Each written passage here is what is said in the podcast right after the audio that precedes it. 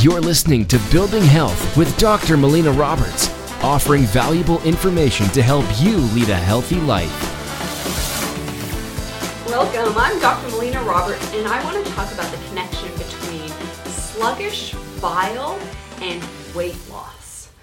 Now, there's a number of reasons that the bile can become sluggish.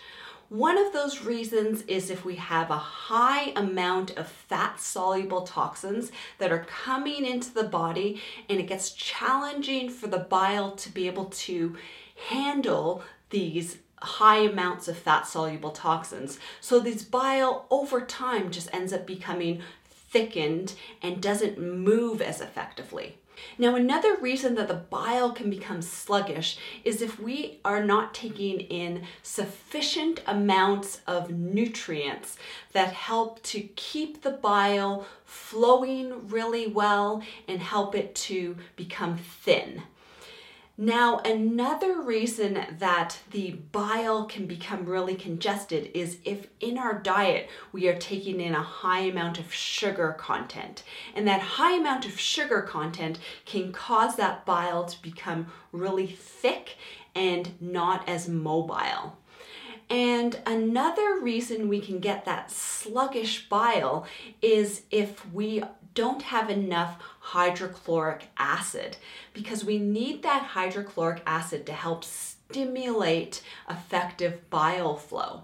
Now, what can happen if we have this sluggish bile is that when those fat soluble toxins are coming into our body, then the bile isn't able to bind to it and effectively ensure that it moves out of the body. So, what happens is then we have a number of unbound fat soluble toxins that get shifted into circulation.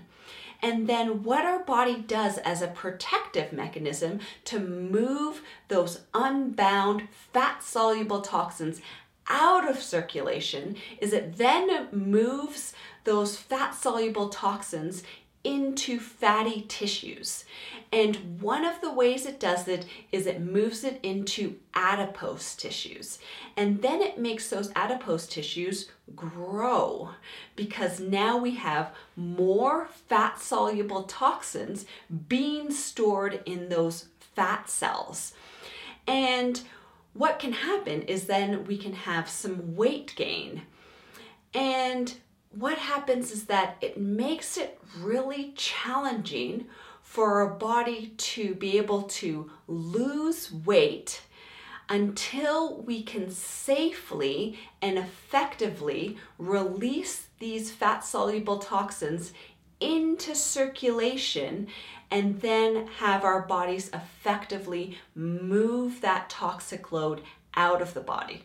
So this can be a challenge because then we can have patients who are doing intense exercise and they could have even changed their diet. But until we can decrease the toxic load that is coming into the body, we can have that liver functioning better, we can heal up the digestive tract, then it isn't safe for our body to start releasing that toxic load into circulation to ensure that it can safely make its way out.